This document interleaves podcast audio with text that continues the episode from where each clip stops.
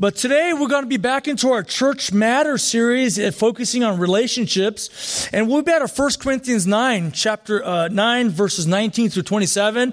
So if you have your Bibles or your devices, please follow along with me. And a little bit of context. We're going to set this up. Last week, Paul talked about the relationship between the shepherd and the sheep, right?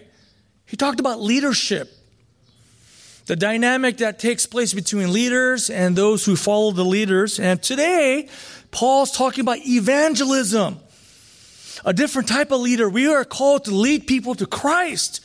Paul obviously has a passion for evangelism, seeing the, uh, say, uh, lost become saved. Jesus said, I came to seek and save the lost. And so today, Paul is going to talk about the relationship or the dynamic between Christians and the world. And we're all to be part of this race. So Paul gives us his heart. He kind of takes open his heart and his mind and gives us a peek into how his mind works in, in, in regards to evangelism. And he does use sports metaphor. Paul's a sports guy, and uh, he understood that Corinth was a sports town. So the Corinthians, they quite were very clear about what he was saying through the metaphor of sports. And just to take us back, Paul understood the Corinthians. I mean, it was, it's 50 AD. Paul steps foot into Corinth for the first time. He's on his second missionary journey, and God will have him there for 18 months. And as Paul spent time in Corinth, he walked through and he saw this massive arena, this massive stadium built out of cut stone, stacked upon each other. He goes, Wow, that's pretty impressive. And he maybe perhaps went into the arena, he sees a well manicured track. And he, as he enters into winter month, people are getting ready for the spring. And they're making arrangements to get ready for a big event in spring. And even he might be involved in conversations and, and, and dialogue with people about who's going to win.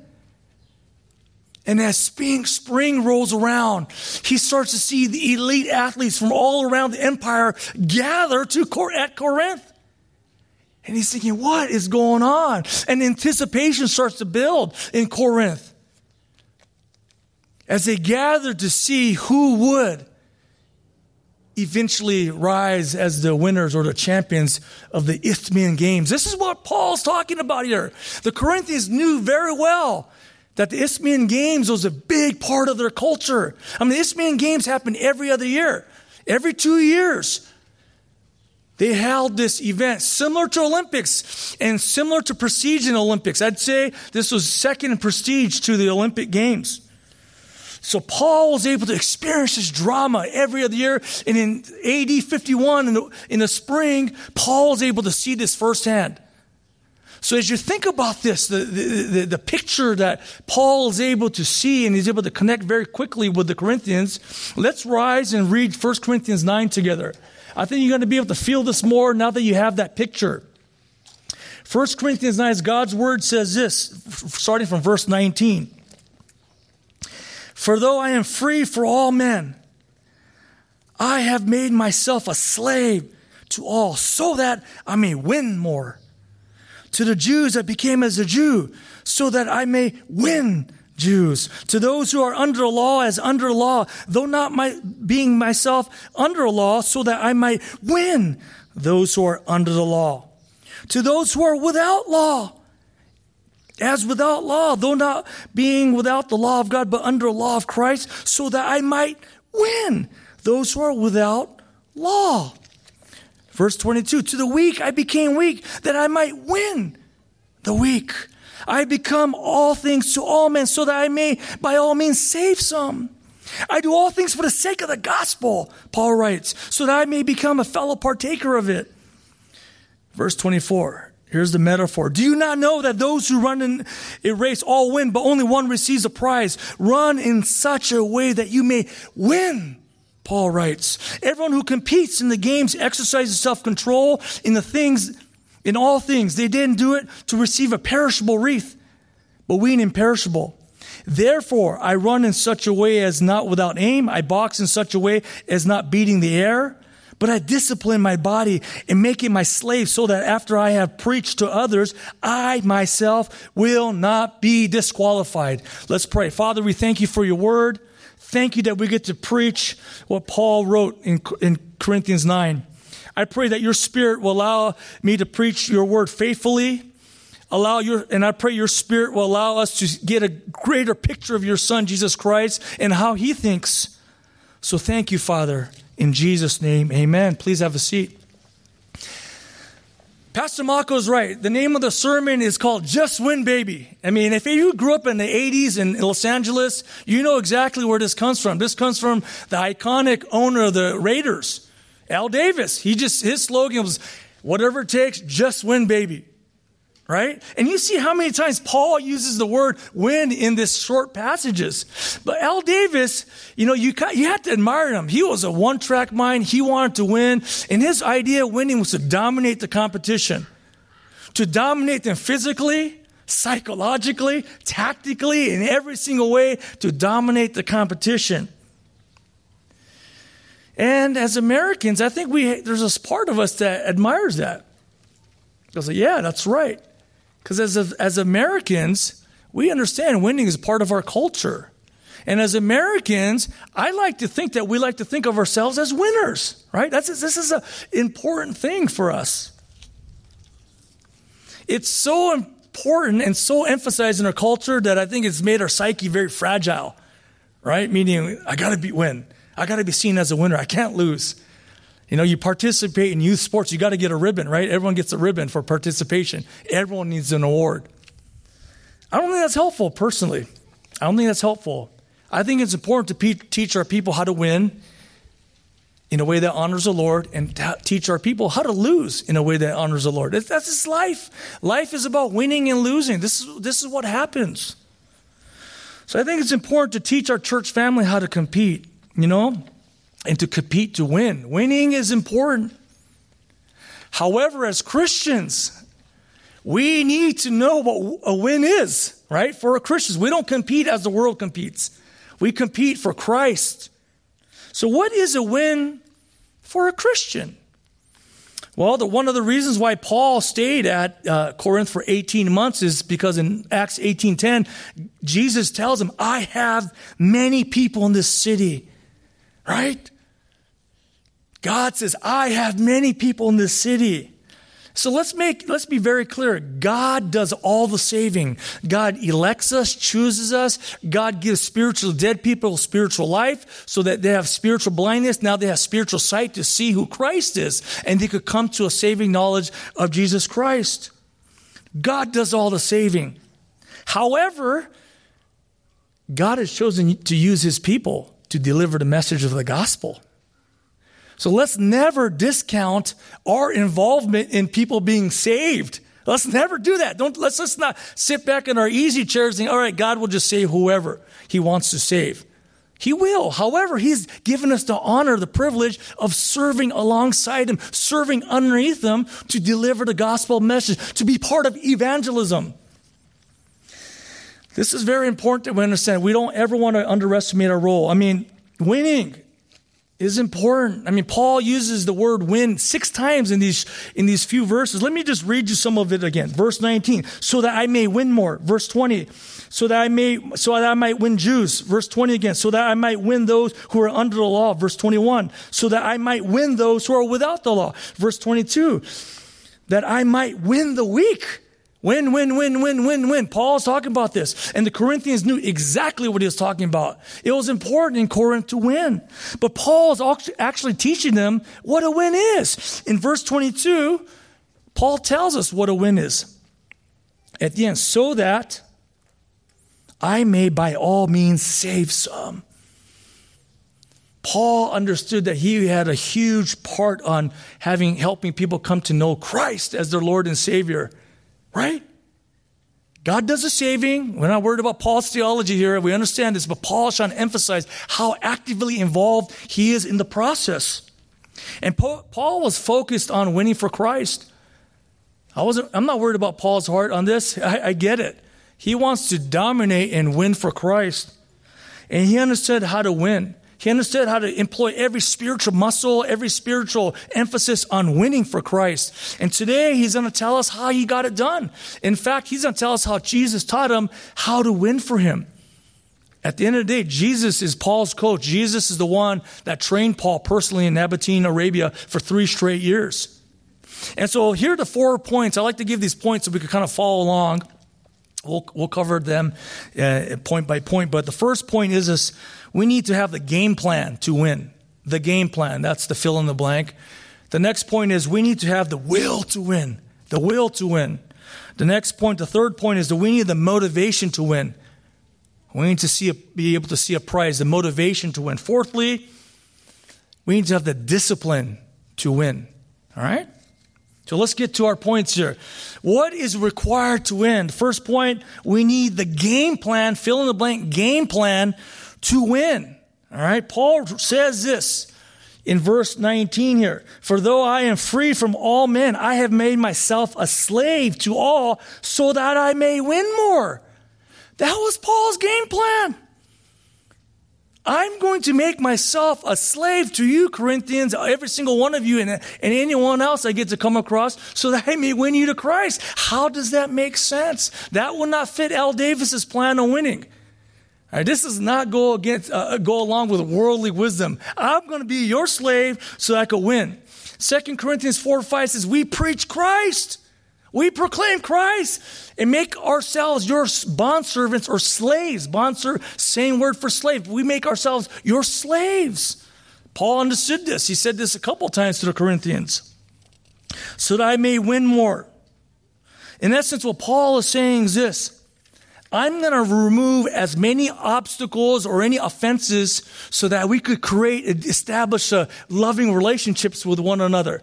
That's what Paul's saying. I am going, he's demonstrating his Christian maturity. I'm going to surrender my rights, my liberties, contrary to Corinthian thinking about I need to secure my rights and my liberties. Contrary to our world, our current world's uh, idea of uh, securing our rights and liberties, and say, I'm going to remove these things if it causes someone to be offended. Right? The Isthmian Games it was similar to Olympics, like I said. There, there's events involved in track and field, chariot races, wrestling, even for you wrestlers, you judo guys, and even boxing. Boxing was one of those sports where they wrapped uh, wet leather around their hands, let it dry off, and they started hitting each other. I mean, that is a lot harder than the boxing gloves that they use today. And what comes to mind, I had a chance to talk to my dear coach from University of Southern California this week, Coach Paul Hackett, and and we played in Notre Dame 1999. We flew out to South Bend. We were staying in Michigan City, a small little town. And Coach Hackett arranged a special guest to come motivate us the day before the game. And that guest was Muhammad Ali. Muhammad Ali came and hung out with the team, and we even watched a movie together. There was a documentary called When We Were Kings. And When We Were Kings was a documentary about his great fight with George Foreman. It's called The Rumble in the Jungle. That was the name of the fight. They built it up. Muhammad Ali was in retirement. He came out of retirement past his prime, and here's big bad George Foreman in his prime, just crushing everybody. He was a champion, and Muhammad Ali uh, decided that he wanted to fight him as a challenger. But he knew he couldn't go blow to blow with this young uh, champion. So Muhammad Ali taught us what he did. He was talking to us and, ta- and sharing with us and kind of elaborating in between the documentary. This is where he introduced us to the rope a dope. All right, for some of you guys who don't know what the rope a dope is, the rope a dope, Betty, is this. Muhammad Ali would li- lean on the ropes, you know, the ropes around the boxing ring, and he would allow himself to just get punched by George Foreman. He would cover up his head, his body as best he can, and he just punch after punch after punch after punch. Now, keep in mind, George Foreman is a physical specimen, wailing on him like a punching bag. But what eventually happened is that George Foreman punched himself out of the fight. He was tired, and Muhammad Ali came back and knocked him out. And the whole world was introduced to the rope a dope. You get it now, right? Rope a dope. And so this is Muhammad Ali losing, losing, losing, or seemed to be losing. At the end, he came, and came and finished him off and captured a world championship, the rope a dope. And in essence, this is what Paul is saying for us. We're called to lose at the same time keeping our eyes on the prize of what we're trying to accomplish. We're trying to see people come to a saving knowledge of Jesus Christ. Paul was shrewd. Paul was more shrewd than Muhammad Ali. He knew exactly what he was doing. And in verse 22, 20, verse 20 through 22, to the Jew I became a Jew. To those who are under the law, I became those under the law. Meaning, I, I will do some of the religious practices of the Jews, or to, or follow some of the cultural customs of the Jews, so that I wouldn't offend them. Meaning, I'm, he was not about to eat a, a pork chop in front of his Jewish people that he's trying to evangelize, because that would be highly offensive. He even had Timothy in Acts 16:3, his his understudy be circumcised as a grown man so he would not be offensive to the people that he was trying to evangelize, the Jews. This is what Paul was saying. He was giving up his liberties, he was giving up his rights so that he would be less offensive to the Jewish people. To those without the law, he became without the law, meaning to Gentiles, non Jewish people. Meaning now, on the flip side of things, he would have a, a pork meal with his Gentile friends so that he could connect with them. Right? To the weak, I became weak. To the socially, economically depressed, he came down to the level. Even to those who didn't quite understand the gospel message, he explained it to them in a way they could understand. Now, keep in mind, Paul may have adjusted some of his liberty, but did he ever compromise the message of the gospel? Answer is no, never. Otherwise, he'd be forfeiting his goal. Otherwise, how could anyone come to Christ? It was more than just to connect with a, a, a man or a woman. It was more than that. It was okay, there was an ulterior motive. Yes, he had an ulterior motive. He wanted to connect so he could minister the gospel message to them. In sense, if you're curious about, okay, what is our modern day rope a dope as Christians, just read, uh, let's look at verse 21 here. To those who are without the law, as without the law, though not being without the law of God, Paul still submitted to God's standards. He didn't compromise his Christian convictions but under the law of Christ. What is the law of Christ? That is the guiding principle for you and me as we think about, okay, how do I, how, what does this look like? Paul's not able to talk about every single scenario, every single culture, but the law of Christ guides us in this. The law of Christ, according to Galatians 5 13 and 14, is love. The law is fulfilled in how you love one another how you're to limit your liberties to communicate love to your friend or your neighbor. This is what you're doing. You never compromise your Christian convictions. You never compromise the message of the gospel, but you'll surrender other things so that you eliminate obstacles for you to connect with people. All right? So, verse 23 is a verse, one of my life verses. I do all things for the sake of the gospel. How's that sound? I do all things for the sake of the gospel. I'm a doctor for the sake of the gospel. I'm a housewife for the sake of the gospel. I'm an attorney for the sake of the gospel. I am a builder for the sake of the gospel. I'm a parent for the sake of the gospel. I'm a son or daughter I'm a, to, for the sake of the gospel. Everything that we do is for the sake of the gospel, to advance the gospel, to take the Great Commission forward. Right? This is what we're called to do, to make disciples. And it says, so that I may become a fellow partaker of it. I like the ESV version. I think that's a little bit clearer on what that phrase means. That I may, I'm reading the ESV, that I may share with them in its blessing. Paul had a passion to see people come to Christ and to share in the beautiful blessing of being part of God's family. He wanted more people to be part of the heavenly chorus to give praise to God. This what motivated Paul. Paul wanted to see more people come to Christ. That's Paul's heart. This was a win for Paul to see more people come to Christ.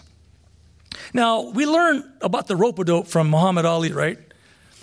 We learned about that rope from, from Muhammad Ali. We like to give him credit for that. But where did Paul get this technique? I'm going to lose to win technique. Well, Sister Carol Suguchi read it out of Philippians. Jesus says that he made himself a bondservant the word is, in the original language, slave. Remember, Paul spent three years with Jesus in Nabatea, Arabia. Did Paul not know this? Of course he knew this. He wrote Philippians. He learned this from Christ himself. This is the technique, this is the game plan that the Lord taught Paul. I must die, I must surrender myself to win. And Paul clearly understood this. Matthew 20, 26 to 28. Matthew 20, if you're taking notes, says this You must become a servant. If you want to be great, you must be a slave to one another. This is what Jesus was telling the disciples. No doubt Paul heard the same type of uh, training in the desert. This is the plan. So the key idea here is this the gospel message, if you say it correctly, is offensive. What do you mean by that, Pastor? To tell somebody who's in who's not regenerate to say, hey, when you die, you're going to be judged to hell. That's pretty offensive message, I'd say. Or to say, hey, your culture, your custom that you've been believing for hundreds of years is wrong. I'd say that's a, a could be an offensive message, right? So the gospel message, if said with in completeness, will be offensive. Therefore, we don't need to be offensive, but let's not add to the offense.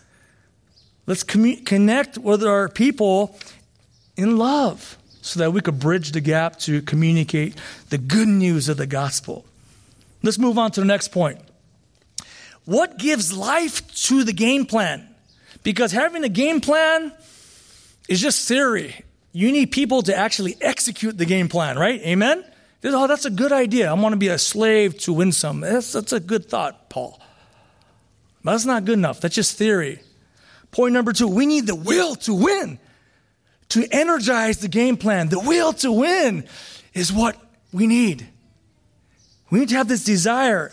Number one trait that we look for drafting players, signing players, uh, having coaches join us is this number one thing it wasn't their smarts. It wasn't how fast or how quick they are, how big they were. The number one thing we look for is did, did they have a competitive nature?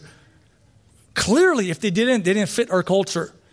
Did they have a competitive nature so that the plan that we have set forth, they will execute that as best they can to the best of their abilities? That's the difference. The competitive nature, the difference between winning and losing is not much now, it's small. There are a lot of talented people around. The difference between winning and losing is this much. The difference between good teams and championship teams is this much. And that is what f- fuels the game plan to make it actually work. And so the Corinthians, unfortunately, they're spiritually flabby. They're spiritually lethargic. And Paul was trying to light a fire underneath them to say, hey, look, guys, let's go. It's time to go. And so Paul was a, he'd be a great coach. He was a master exhorter, motivator. And this is what he was doing. He was trying to help them to understand that Corinthians, you don't need to have these indulgences. You don't need to be overly focused on yourself. That makes you flat, a fat spiritually, and, and flabby spiritually. That makes you lethargic. We need you to be in shape, Paul was saying.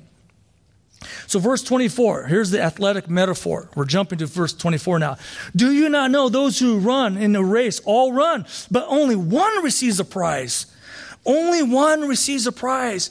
Back to the Isthmian Games. Only one received the prize. There was no silver medal. There were no bronze medals. There were no participation ribbons. Those things didn't exist. There was only one victor and one hero's treatment. One person won the event. And these and prizes are not gifts. These aren't just things that are given to these victors. They have to earn them. They have to fight for these things. In the Isthmian Games, the drama would build up as we all enter into the arena, watching the athletes come into the arena. All our focus would be focusing onto their track. As these chiseled athletes would walk onto uh, onto the arena, oftentimes barely dressed with anything to not hinder themselves in the race, ripped up, shredded up. And you can see, wow, look at these guys. They're going to get after it. And they get into their block. You know, I'm not type of sure, sure what type of shoes they had, if they had any. They get into their blocks. And then, boom, you hear the sound, and boom, you, all the athletes explode out of the gates, and they're running down the track. And you could see the intensity coming out from these men who are fighting for their athletic lives. And if you could see a close up of their eyes, you could see just a laser focused uh, look in their eyeballs like, I am running for the prize.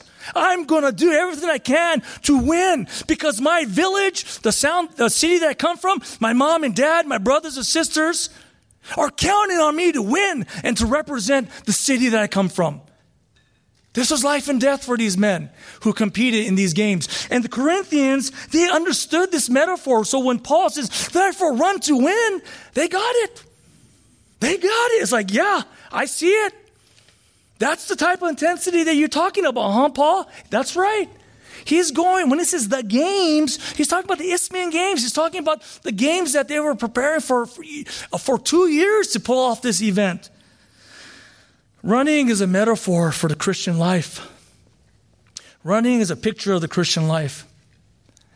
But we need to have purpose as we run this life. We need to have a serious approach as we run this Christian race. We need to know that we're on a mission, right? We need to know this. It's not good enough just showing up, not, not knowing what I'm do, do, doing. I have a mission while I'm on God's green earth, I have a mission to do. It's not good enough just to be in the race. It's not good enough just to get a, a jersey. It's not good enough just to be a Christian. We need to fulfill the calling that God has given each and every single one of us. Must run to win. Paul saying, You must run to win. The will to be faithful to our Lord, that needs to be there. That needs to be there. To be spiritually competitive. Not for the Isthmian games, but for Christ and for one another. Let me just say this much. We're talking a lot about competition, just so we're not mistaking what I'm saying. The competition is not with other Christians. I'm not competing with brother or sister. The competition is within ourselves. Are we able to win that battle that rages within all of us? Are we going to yield to the Spirit or are we going to yield to our sinful flesh? That's what we're talking about. And the race is a great commission. Go make disciples. Jesus already set the course for us. Go and make disciples. That's the race. The will gives life to the game plan. We need that will, that fire within us to make this game plan go. Otherwise, it's just a bunch of theory, just a bunch of ideas. The game plan is dead without the will to win. Now, the issue is this the will might burn hot for a season, but it does need fuel. You right? You could be fired up coming off of that retreat, right? You know what I'm talking about. You come home, I'm fired up, and a week later, I'm back to normal, right? so the will is good, but the, that engine, that, that, that furnace needs fuel to burn hot. So the third point is this what fuels the will to win? We need the fill in the blank motivation to win. The motivation to win. All right? Verse 25, Paul gives us the motivation here. Everyone who competes in the games exercises self control in all things. Competes, there's that word competes again. In the original language, that means agonizomai. That's, that, that means to agonize. That's where we get the word agonize.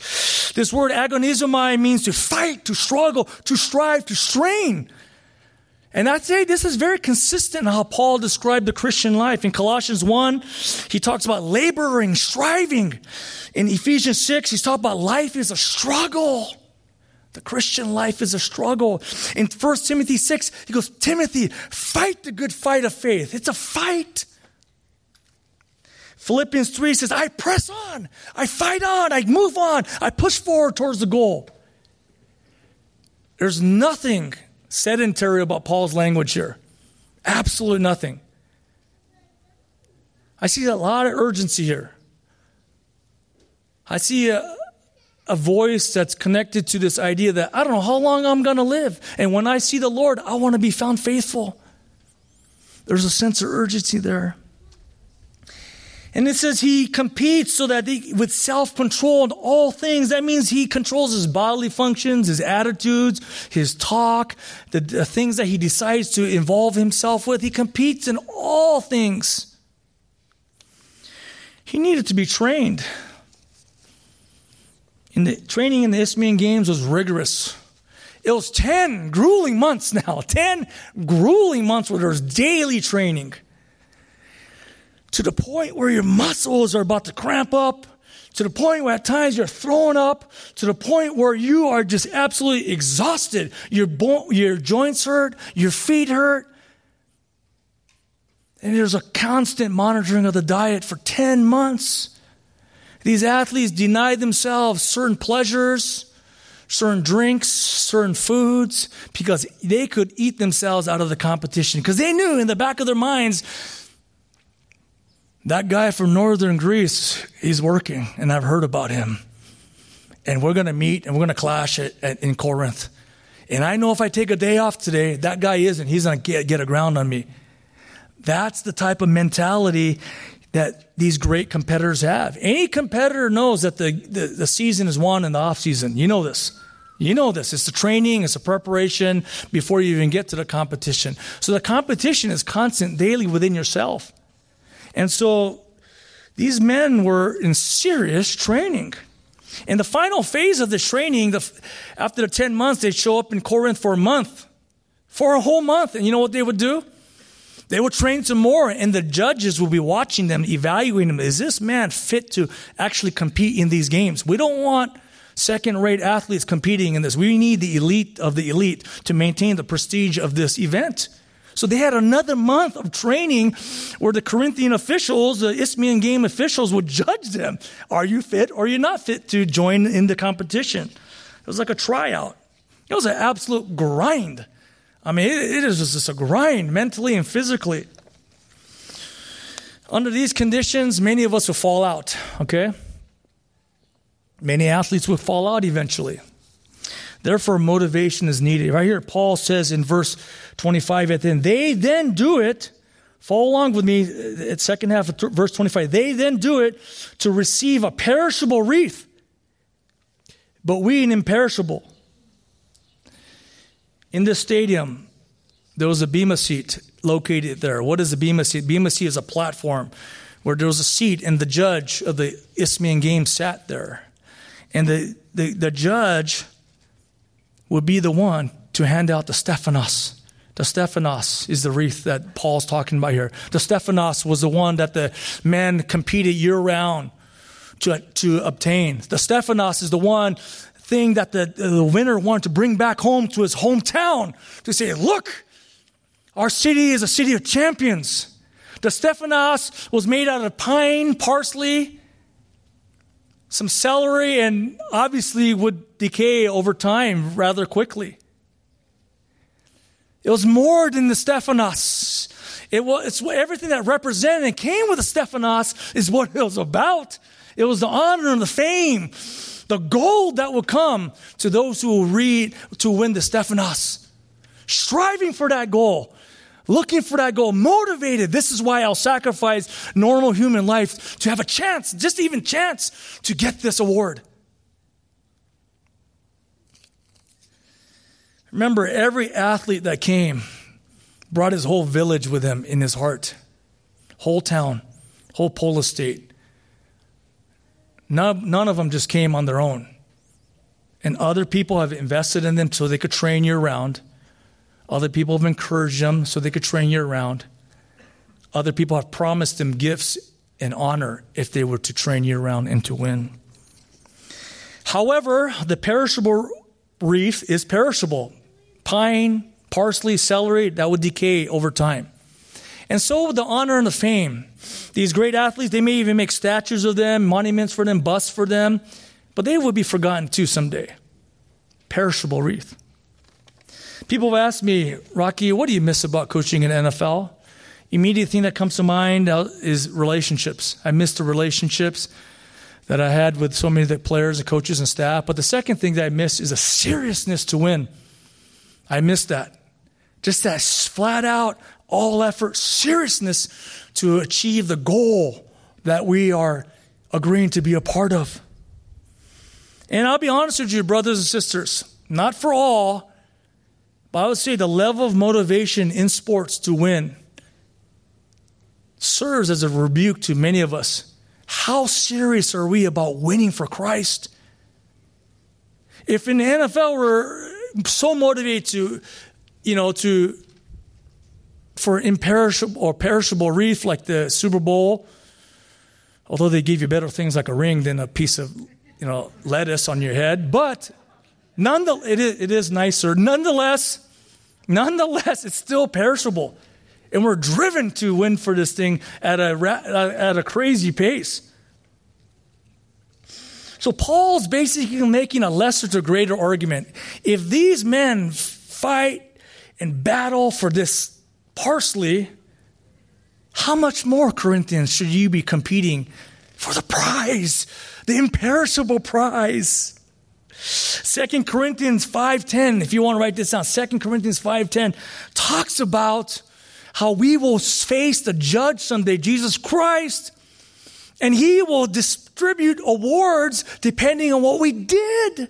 Although salvation is completely free as a gift, these rewards are completely earned. Jesus will give us these eternal rewards. And what are these eternal rewards? I was kind of just drawn, my mind was drawn because, like, okay, I believe in concept that there's going to be these eternal rewards, but what are these rewards going to be like? Right? What are these rewards going to be like? Bible talks about certain honor, perhaps even certain responsibility that the Lord will give to us to help Him rule the cosmos. But look, here's one reward that I want us to feel tangibly. If you got your Bibles, turn to 1 Thessalonians chapter 2.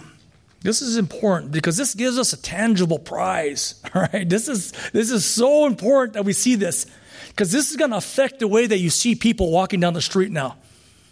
1 Corinthians 2 19. He's talking about the uh, Thessalonian church. This is Paul again. For who is our hope or joy or crown of exaltation? He's asking this rhetorical question Is it not even you in the presence of our Lord Jesus Christ at his coming? Meaning, aren't you the prize, Thessalonian church? Those who I, God has allowed me to help lead to Christ and to sanctify? Aren't you going to be the source of my joy in that day when we see the, the Lord together? For you, verse 20, are our glory and joy. Although all honor and glory goes to Jesus Christ, we understand this. Those who we, God has used to lead to Christ will be our source of joy and glory. We're going to say, man, isn't this great? We're here together. People that you don't even know. Like, man, I was watching you from afar and I heard you speak the gospel to somebody and I believed. I never came up and talked to you, but I, I believe. Maybe that person you're flying over to Japan and you talk to them about Christ and they go like, all right, whatever. And you never see them. All of a sudden you show, see them show up in heaven with you. How about your parents, your aging parents that go, no way. There's no way they're going to believe. But you diligently pray for them, you share the gospel, and they may not even give you an affirmation before they're passing, but all of a sudden, whoa, dad, what a joy. Are you kidding me? This is way better than any parsley or any Super Bowl ring. These are walking trophies in eternity, are a source of joy back and forth to one another. I had one of the most incredible things happen to me this past three weeks ago. I knew that God called us to be down here in Southern California, and I know to serve as a pastor at Evergreen SGV, but something so incredible happened to me. My dear friend Merv Sakurai, who's part of our church family, I've known him for almost 40 years. He's known me, he's seen the, bad, the good, the bad, and ugly in me. I love him dearly. He called me and just a couple weeks before that, said, hey, my dad's not doing good. Okay. You know, he, he got COVID approaching 90 years old. He got checked into the hospital. I just said, hey, if you ever want me to come talk to him about Christ or anything, just let me know. And I could feel from Mervin, he, he's like a big brother to me, honestly. He's always watched out for me. He was my camp counselor when I was a kid running around to, even now, he, I look up to him greatly. I have a lot of respect for him. He was like, well, Haruki, I would like you to come. But, you know, I could see a, a sense of apprehension. It wasn't the apprehension of me talking to Mr. Sakurai, but it's more, he was concerned for my health. He didn't want me to be exposed, right, to Mr. Sakurai who has COVID, right? And I said, look, whenever it's the time, just call me minimally. Uh, let me be there and just pray for you guys, right? I love he and his brother dearly, like family to me. So that day comes, it's a Tuesday. almost three weeks ago, and I meet I meet he and his brother there, and the, the, Merv tells me I don't think we're going to be able to see him. I don't think we're going to be able to actually see him, maybe through the window or something. I said, all right, that's fine. But in the back of my mind, I said, Lord, will you just allow an opportunity to talk to Mr. Sakurai? Will you do that? And we get there, we kind of collaborate. All right, let, and we have to go one at a time up to the floor. Other, all of us are outside, outside the hospital. And then so we decided, why don't you go up first, me, and then the brothers could say goodbye, right? If this is the last time they get to see him. And it was. So I go up there. I'm praying, Lord, just give me an opportunity. Just give me a chance, Lord. Just give me a chance. And somehow the staff puts a gown on me. I got my mask, got my glasses on, all that. And then they threw me into the room. Okay, I'm just going with it. And I say, Hey, Mr. Sakurai, do you remember me? This Haruki, I'm Merv's friend, Steve's friend. You know, I'm the guy that coached. And, you know, I had all this stuff on me. He, there's no way he could recognize you. And he kind of nods. He didn't have his glasses on. And usually when I seen him, he always had glasses on. He didn't have his glasses on. But I could see in his eyes, although he was much older than me, I could see like Merv in his face, Merv's look in his eyes. And I just say, Mr. Sakurai, it's going to be okay. I want to tell you something right now. And I shared the gospel message with him. He just looked at me. And I'm like, I felt helpless. You got to understand, Mr. Sakurai is the Issei, first generation Japanese American. If that means anything to you. I remember putting my hand onto his knee and just, and just praying, Lord, just be gracious. Please do a miracle right now. And I asked him again, and I said, Do you want to put your trust in Jesus Christ as your Lord and Savior? You need to do this now. Today is the day. Now is the time. There may be no tomorrow. And he finally said, Yes. I was like, Wow. Prayed for him. On the way out, I talked to his roommate too, just to get another guy into the family if I could. Then I leave, take off my stuff. I told Merv, and, and he and then he was like, "What?" And he goes up, and he asks him the same thing. I heard you, you put your trust in Christ. He said, "Yes." And after Merv comes down, I'm just outside the hospital now, just rejoicing. And he tells me this. I'm like, that's awesome. And then Merv was like, you know, I appreciate you coming, but, you know, I just felt, you know, mixed feelings about this, about you coming, you know, and, but I'm glad you did. And I said, I'm glad I did too. And you know what came to my mind, brothers and sisters? I told this to Merv. I said, look, it's as if you and I have been training in the off season together, working. And then the season starts and the Super Bowl happens and I decide not to play in the game when you give me this opportunity. Are you kidding me? This is what we live for.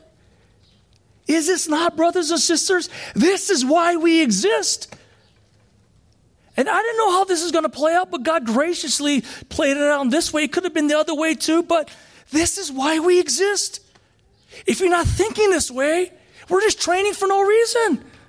The game is happening right now, and the soil's fertile, in particular during this COVID season. We live for these moments. This is the spring of 50, 51. This is the time now. The games are on right now. This is why we live on God's green earth. Finally, let's go to the final point. You have to have the will to win, the motivation to win, but we need the discipline. We need the discipline to win. Let me read verse 26. Therefore, I run in such a way as not without aim. I mean, I know which I'm going. I'm running in my lane and I'm heading that way to the finish line. I know where I'm going. I'm not going backwards. I'm not going left. I'm not going right. I'm going straight at you towards the finish line. The finish line is my friend. I'm looking to embrace my finish line friend. I box in such a way as not beating the air. It's funny. I, uh, Garrett Noah, our, our dear friend, our staff member, he's into virtual boxing to get in shape, right? He got this big old thing on and he's sweating like a hog and just punching the air. A lot of activity. I, I saw a video too. A lot of activity, he's sweating, he's getting in shape, he lost pounds, but he's just punching the air. I'm like, my goodness. It's funny to everyone else. He thinks he's actually doing something, right? But we need to be like Muhammad Ali and start hitting George Foreman in the head. That's what we're talking about. We need to have jab, jab, jab, get that combination going. This is how this works. I'd be more animated, but I don't want to fall off this thing here. That'd be the worst thing. But this is what we're talking about being having strategic impact in hitting the target of evangelism. Verse 27 says, But I discipline my body and make it my slave. There is that word again.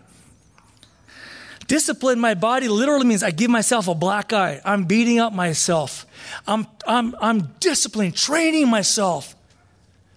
I'm going to tell my body what to do rather than the body telling me what to do. I'm going to use my body to obey Christ, to honor Him. I put my body under control and make it my slave. Matthew 18, 8, 9. Jesus gives us some training tips there. He says, if your hand or feet cause you to sin, cut it off. He says, if your eye causes you to sin, pluck it out. Now, this is hyperbolic language, okay?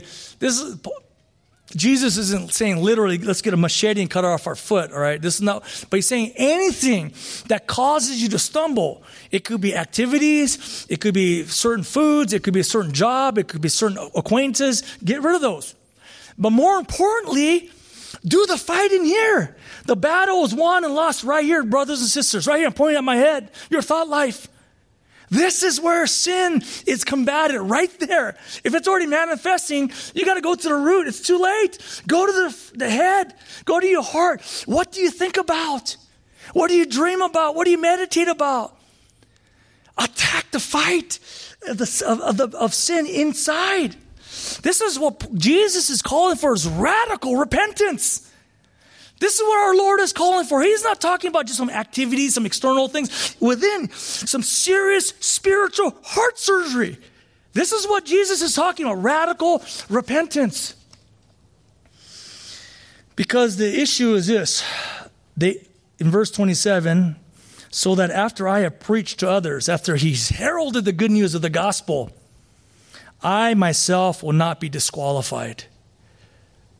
What? What is Paul saying? Paul is saying, even if he is the one who's the proclaimer of the gospel, even he could be disqualified from ministry, disqualified from rewards, disqualified from fame, from honor with the Lord.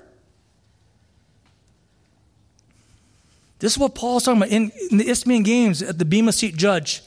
He's the one who would look at a, an athlete and say, You're not fit enough. You can't run. You're disqualified, DQ'd. Paul is using that imagery saying, you know what? I could be disqualified too. He's making a greater to lesser, meaning if the Apostle Paul could be disqualified, how much more Corinthians? He's making a serious exhortation there. Second Timothy here, let me just read this part where Paul finishes. Second Timothy 4, 6 and 7 and 8. For I am already being poured out as a drink offering, and the time of my departure has come. He knew it was time to finish. I have fought the good fight. I've finished a course. Can you imagine that? Would we be able to say that I have finished the course? I have kept the faith.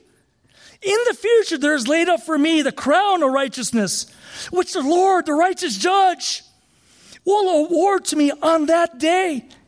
And not only to me, but also to all who have loved this appearing in that day. What will it be like for you and me? Finishing up here, I, I believe the Christian race is like a relay race. Paul got the baton handed off to him from Jesus Christ himself in Nabatean, Arabia. Paul, 2,000 years ago, started handing it off to many people. And 2,000 years later in the San Gabriel Valley, that baton has reached us. It's like a relay race. And we need to take that stick, stick, get it in our hands securely, Run now. It's time, our time to run and run our leg as faithfully, as diligently as we possibly can. This is what we're called to do. Other saints for the past are counting on us. Saints of the future are counting on us to run our race faithfully, our leg faithfully. The baton has been passed to us. But just like Paul, we can be disqualified too. How can we be disqualified? Well, think about the runners. They strip down nearly naked, if not naked, to run without any hindrances. Do you have the wrong gear on? Are you running the race in some high heels or some dress shoes? Are you holding on? In other words, are you holding on to idols that encumber you and slow you down? Are you loving the world too much? That could disqualify you from the race. You can get injured. Why? Because the race is rigorous and you're not spiritually fit enough and you pull a hamstring. Your spiritual hamstring explodes on you because you're not trained up enough. You don't know the word enough. You don't have enough Christian fellowship. People don't know who you are to help you and to exhort you to soundness and faith. You could run in a different lane. All of a sudden, you run diligently, but instead of gospel ministry, you're into other things social justice ministries or other stuff that is completely off the track. We need to be faithful to the gospel. Or you could flat out drop the baton and just fail morally. DQ'd, you've been disqualified. Or you could flat out quit. Life trials are too hard. I can't handle this. Persecution, persecution's coming, brothers and sisters. Don't be the one to drop out. Don't be the one to tap out because life is going to get challenging. Make sure you're trained up for that day. Because if you are disqualified, you forfeit your witness to the world, you forfeit your ministry, you, for, you forfeit your effectiveness, you, you forfeit your Christian genuine fellowship, you f- forfeit your influence, you forfeit your rewards. You're on the sidelines or in the stands watching everybody else. You don't want to be that. You don't want to be that. In conclusion, there's a lot of merit to just win baby. We have to know what we're winning for. We have to know what we're striving for. God is in control of anyone coming to Christ. Our role is to run the race as hard as we can, be faithful. When God gives you an opportunity, open your mouth. When God gives you an opportunity, love well with your hands and feet, and then open your mouth. Surrender yourself. And to those of us right now, perhaps you feel like you've been kind of hamstrung right now. This relay race is more like a marathon relay race. The Christian life is a long run, God willing. If you're on the ground right now, nursing your hamstring, get up. Get up and get back in the race. Repent. Our Lord is gracious. Our Lord is good. Our Lord is merciful. He paid a lot for you. He's going to understand. Get up, repent from your sins, and keep going now. Get back in the race. And, and for the rest of us, I want to read us this out of Revelation here. This is the end here, guys. I think it's worth it. I like to see things clearly. Revelations 4 is a scene of heaven where John goes up, to, sees heaven, and he sees Christ on the throne. Okay? Imagine that day. He sees these angelic creatures singing, Holy, holy, holy. They're worshiping him with great intensity. And then verse 10, the 24 elders appear. These are the representatives of, the, of, the, of those who are saved. The 24 elders will fall down before him who sits on the throne and will worship him who lives forever and ever. That's Jesus. And what will they do? And they will cast their crowns before the throne, saying, Worthy are you, O Lord, our God, to receive glory and honor and power. For you created all things, and because of your will, they existed and were created. We will cast our crowns before the Lord, the King of Kings, the Lord of Lords, the Bema seat judge, Jesus Christ Himself we will cast our crowns before him. The exhortation is this let's not come empty handed. Let's have crowns to cast at the feet of Jesus to, as an act of worship. Amen? Let's pray. Father, we thank you for your word. Thank you for how good you are. Thank you how you make it so clear in your scriptures. Thank you for men like Paul who use the metaphor of the day, which is so visible in our day today. How we're called to exercise that same level of intensity that athletes strive for a perishable wreath. Lord, give us this will. The game plan is clear, but give us this will. Lord, show us more clearly the motivation that is found in eternity. And Lord, continue building us the right discipline to win.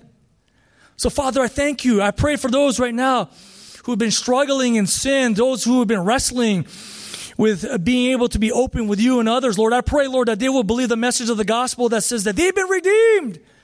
Like the song said, we are no longer to be ashamed. We're unashamed. And they will believe this. Father, I pray for Evergreen SGV that we will have a sense of urgency to run the race that you've given us. As faithfully as possible by the power of your Holy Spirit for your glory. What a privilege it is to be part of your church here at Evergreen SGV. Thank you, Lord. In Jesus' name, amen.